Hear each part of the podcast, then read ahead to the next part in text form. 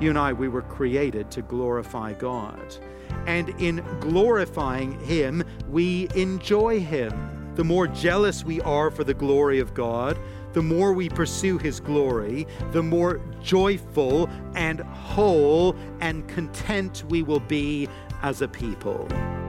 Welcome to Encounter the Truth with Jonathan Griffiths. Today we're continuing our message, The Jealous God. And Jonathan, as we began to talk about last time, there may be a reframing or a rethinking of jealousy when we think about uh, the jealousy of God. But it sounds like you're saying here we actually need to be jealous for the glory of God in our own lives. Well, jealousy I think, as the Bible teaches us about it, means being concerned for the protection of things that are vitally important, supremely important. And the Bible teaches us that God's honor, God's glory is the most important thing in all the universe, really. And as those who come to love God through knowing Jesus Christ, we come to be concerned about his glory. And so the Bible teaches us an appropriate kind of jealousy. And we're going to try and dig into that a little bit and try and learn a bit about that today.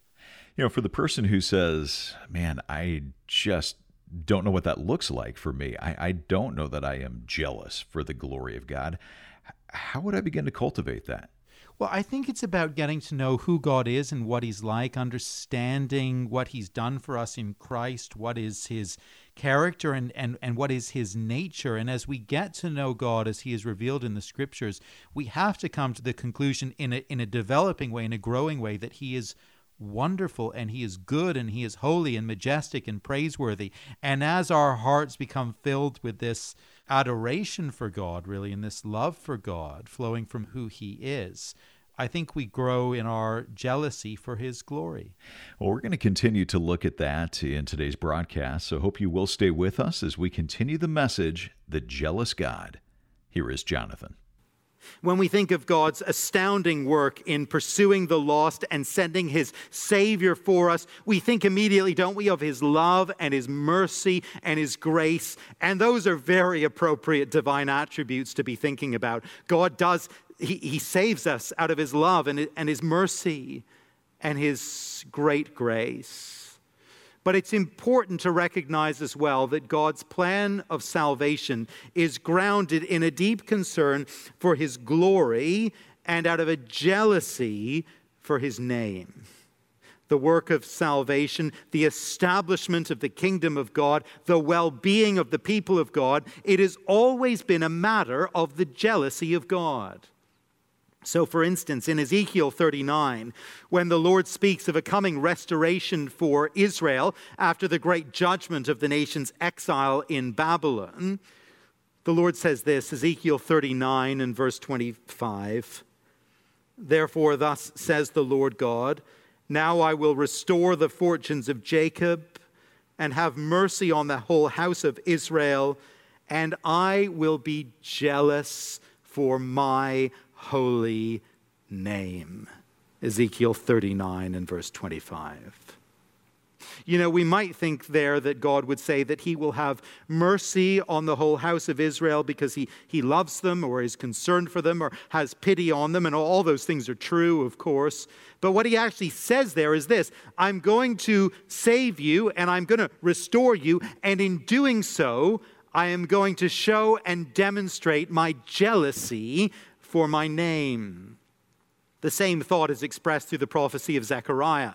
After the great humiliation of the exile, when the people were carried off to Babylon, uh, you remember, and, then when the Lord allowed many of his people to return from Babylon to Judah and to Jerusalem to rebuild the city and the temple that were, were decimated by the Babylonians. But in the time that the people had been away in those 70 years, the people had faced hardship under the hand of their uh, rulers, first the Babylonians and the Persians.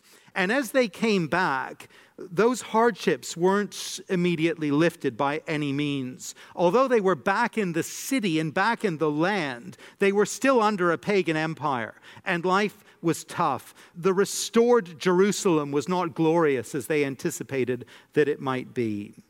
And, and so, in those discouraging days, Zechariah is given a vision. And in this vision, here is what he sees, and here is what he hears. Zechariah chapter 1 and verse 12. Then the angel of the Lord said, O Lord of hosts, how long will you have no mercy on Jerusalem and the cities of Judah, against which you have been angry these 70 years? And the Lord answered gracious and comforting words to the angel who talked with me. So the angel who talked with me said to me, Cry out, Thus says the Lord of hosts, I am exceedingly jealous for Jerusalem and for Zion. And I am exceedingly angry with the nations that are at ease. For while I was angry but a little, they have furthered the disaster. Therefore, thus says the Lord, I have returned to Jerusalem with mercy my house shall be built in it, declares the Lord of hosts, and the measuring line shall be stretched out over Jerusalem. Lord, have you forgotten us? Are you angry and staying angry with us? No, I, ha- I haven't forgotten you. In fact, I am jealous for you and I'm going to act in mercy because I am a jealous God, jealous for my people, jealous for my city. Again and again, we learn throughout the scriptures that God's salvation purposes are driven in a special way by his jealousy, uh, by this righteous concern for the honor and glory of his name. In Isaiah chapter 48, speaking to Israel in the context of judgment for sin, the Lord says he's going to spare them from destruction. And here's why he's going to do it Isaiah 48 and verse 9 For my name's sake, I defer my anger. For the sake of my praise, I restrain it for you, that I may not cut you off. Behold, I have refined you, but not as silver I have tried you in the furnace of affliction. For my own sake, for my own sake, I do it. For how should my name be profaned? My glory I will not give to another. One of the most beautiful stories, one of the most beautiful books, really, in all the Bible is the story of Hosea. I wonder if you know it. I wonder if you're familiar with that story. God calls the prophet Hosea and he gives him a very strange commission and a very strange message. He calls Hosea to go and marry an immoral and an unfaithful woman, and to do so for this reason. To do so because the people of God have been unfaithful to the Lord.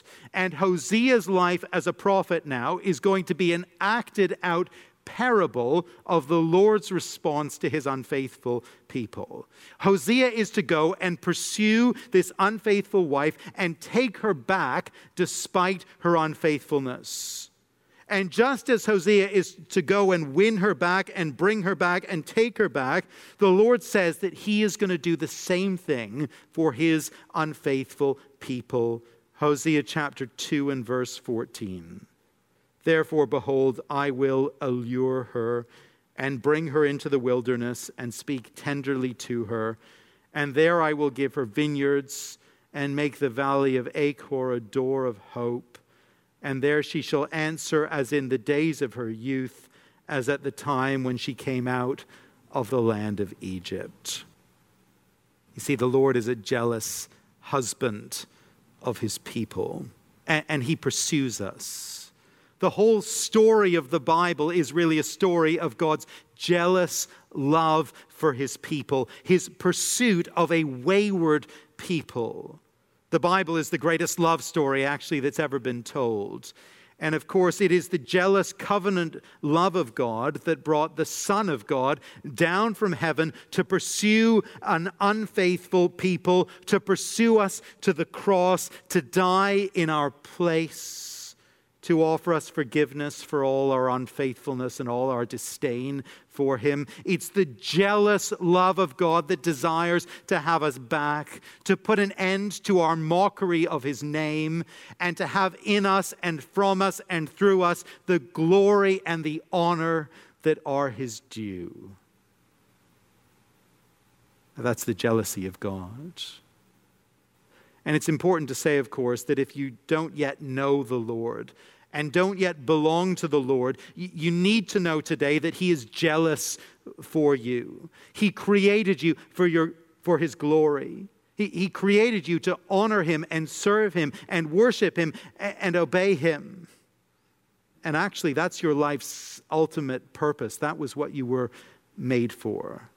God sent His Son to get you back, to bring you home, to save you from the judgment that all of us deserve. He sent his son that he might have you for his very own possession. I wonder, would you respond to that rescue, to that offer, to that call, to that invitation by receiving Christ as your Savior, as your Lord by faith, even today? God's jealousy, his righteous, appropriate jealousy, it stands behind his work both of judgment and of salvation.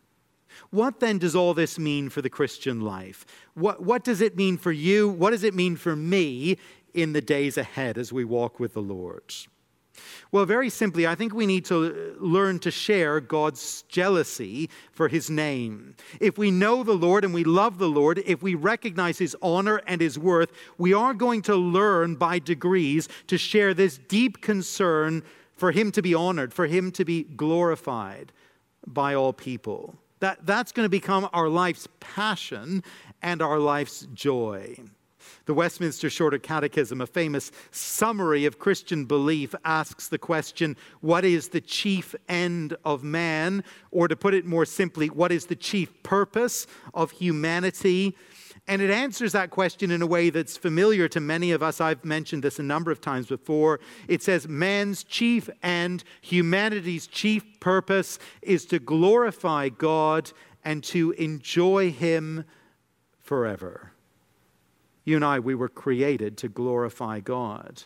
And in glorifying Him, we enjoy Him. The more we see and the more we recognize His sheer worth, His holiness and His beauty and His power and His might, the more we recognize His supremacy, the more that we see that He is all in all the more we lose ourselves in pursuing His glory and not our own, eh, the more we do those things, the more we enter into the fullness of all that we were created to be as human beings. To put that another way, the more jealous we are for the glory of God, the more we pursue His glory, the more joyful and whole and content we will be as a people. You're listening to Encounter the Truth with Jonathan Griffiths and a message called The Jealous God, part of our series, Who is Like Our God. Hope you'll stay tuned. We're going to get back to this message in just a moment. Well, Encounter the Truth is a listener supported broadcast. We're able to bring you Jonathan's teaching each day because of your generosity. It truly is your giving that helps us cover things like production cost, airtime, and all the things that happen behind the scenes. And if you've given a gift before, thank you for doing that. If you never have, or if you're considering doing so again, we want to say thank you for your gift today by sending you a book called Everything a Child Should Know About God. It's written by Kenneth Taylor, and it is a fantastic book that you can use to teach your kids or your grandkids, the kids in your life, a little bit more about who God is. It's our thank you gift to you as you give a financial gift of any amount this month. You can find out more or give online by coming to encounterthetruth.org. That's encounterthetruth.org. You can also call us at 833 99 Truth. All right, let's get back to the message. Once again, here is Jonathan. The more jealous we are for the glory of God, the more we pursue His glory, the more joyful and whole and content we will be as a people. Key servants of God in the scriptures model this for us and show us how this is true. In the Bible, the language of zeal and the language of jealousy are very closely related. Being zealous for the Lord and being jealous for his name, they're very closely related ideas. And the words in the original, both in the Old Testament and the New, they overlap. In Psalm 69, David pours out his heart and he expresses his heartfelt desire for God's glory. And he speaks of the way that he has faced reproach for his hope in the Lord. Psalm 69 and verse 7, listen to what he says For it is for your sake that I have borne reproach, that dishonor has covered my face. I have become a stranger to my brothers, an alien to my mother's sons. For zeal for your house has consumed me, and the reproaches of those who reproach you have fallen on me. David, as a servant of God, as one who knows God, he is filled with zeal for the Lord and for his house. Now, if those words are at all familiar to you, if they ring any bells in your mind, it may be because when Jesus enters the temple in Jerusalem and finds that it's been overtaken by commerce, he drives out the business people and overturns their tables. And when he does that, John chapter 2 and verse 17 tells us that the disciples remember that it was written in Psalm 69 Zeal for your house will consume me. Jesus, in his life and ministry, he showed his zeal for the honor and glory of the Father. And that zeal, as we said already, it took him ultimately to the cross. When the Apostle Paul grew concerned that the Corinthian Christians were in danger of drifting from the true gospel, he wrote to them with a sense of divine jealousy in his heart. 2 Corinthians chapter 11 and verse 2. Paul writes, For I feel a divine jealousy for you, since I betrothed you to one husband to present you as a pure virgin to Christ. And he urges them to stay true to the authentic gospel. Paul was zealous for the Lord's glory, he was jealous for the Lord's name. That was the driving concern of his ministry. It was actually the passion of his life. It was his purpose. It was his goal. I wonder if today, as believers, we've really understood what David understood and what Jesus understood and what Paul understood that life in this universe, life in this world is about the glory of God, that we were created by Him and for Him, that true life and full life are found in pursuing His glory the glory of the one who is jealous for his own name. It may be that this is a truth that some of us, we, have never really taken hold of this before. We, we've accepted Christ, we rejoice in his forgiveness, but we're actually still living for all kinds of other things hobbies, career, wealth, pleasure, you name it. And the danger is, of course, that as those things take over our lives, they become idols they become God alternatives for us. And maybe today, as we consider the jealousy of God, maybe this is actually a very timely prompt for us. A prompt for you, a prompt for me to refocus and recenter our lives, not on those petty things, but on God Himself, who is rightly jealous for us, jealous for our allegiance, jealous for our honor, jealous for our worship. If you're a young person today, maybe thinking about the future, your direction in life, here's food for thought God is jealous for you. He's jealous that your life might be spent in His service. Your life purpose, the Bible would tell you, is to bring Him glory and honor. What's that going to mean for your decisions about education, about marriage and singleness, about career. If you're someone who's in the middle of life, maybe busy with work or family and all kinds of other things, maybe overwhelmingly busy and just caught up in what you're doing and getting through the week and getting through the month, what's it going to look like maybe to step back for a moment and recenter on the glory of God as you contemplate the years ahead? if you're retired and maybe thinking about how to fill the years post career, where to invest, what to do. You have the privilege of time. You have the privilege, perhaps, of options. How will the jealousy of God for your time and your talent and your treasure, how will a zeal for God's glory and a zeal for his name shape your priorities going forward? The jealousy of God, it is, by the way, the supreme motivation and the supreme reason for evangelism and for world missions. I don't know if you've ever thought about those things in those terms. But in, in reaching the lost with the gospel, which is something we long to do, in reaching the lost with the gospel, we are rightly concerned for the awful plight of those who don't yet know Jesus we're rightly concerned about the terrible prospect of a lost eternity in hell. That should move us very deeply. Pity and compassion, it should drive us to the ends of the earth with the gospel of grace. But even more than a concern for the lost themselves, should be our concern for the honor and the glory of God the worst thing of all about a world where many don't know God is the fact that it is a world in which many of God's creatures don't give him the honor and the glory that are his due. And, and, so we go out with the gospel in the work of evangelism and the work of world missions. We go out with a deep compassion for the lost, but we go out as well, even more than that, perhaps, with a jealousy for God's name. For those who don't yet know the Lord, I wonder if you've ever considered that the Lord is jealous for you, for your worship, for your allegiance. He created you for His glory. Your life's purpose actually is to honor Him. I wonder if you've ever heard that before. Maybe you haven't. I wonder if you've ever given thought to it. The idea, I think it could sound very, very strange, and maybe it sounds strange to you, maybe it's uncomfortable, even offensive to your ear.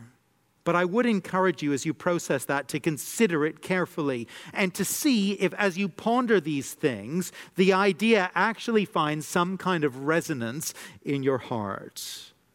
You see, there is something inbuilt within all of us that longs for a greater purpose beyond ourselves. We, we sense that we are made for more than just going to work and mowing the lawn and paying our taxes and watching Netflix. We, we get that we're made for something bigger and grander and greater than those things. We get glimpses of this truth when we do get caught up from time to time in a great cause when young people perhaps are willing to fight and to die for their country. Or, or when a great social movement sweeps through our world and, and folk are willing to risk all to join it. And we've seen just a little of that just lately, I think.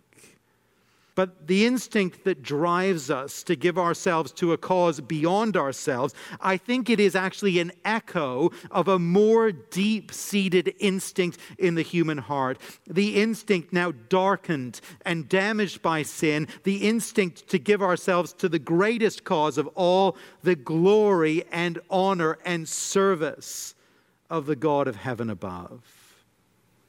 God is jealous He's jealous for his glory. He's jealous for my worship and for your worship. And in his gracious, loving, passionate jealousy, he sent his son to bring us home, to, to make us his own, to forgive us and to cleanse us and to redeem us. I wonder if you would respond to that kindness and to that invitation even today.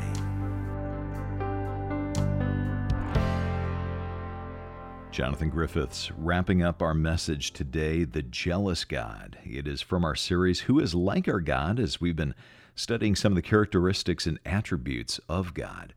Maybe you missed some of the broadcasts in this series. We can always come to our website and you can listen online. You can stream the program through your computer or mobile device or you could download an MP3 for free and listen whenever it's convenient for you. Just come to our website, encounterthetruth.org. And maybe a little earlier in the program, you heard us talking about our thank you gift this month, a book called Everything a Child Should Know About God. We'd love to send you a copy of this book written by Kenneth Taylor for your gift of any amount this month. You can give right now or find out more online by coming to encounterthetruth.org.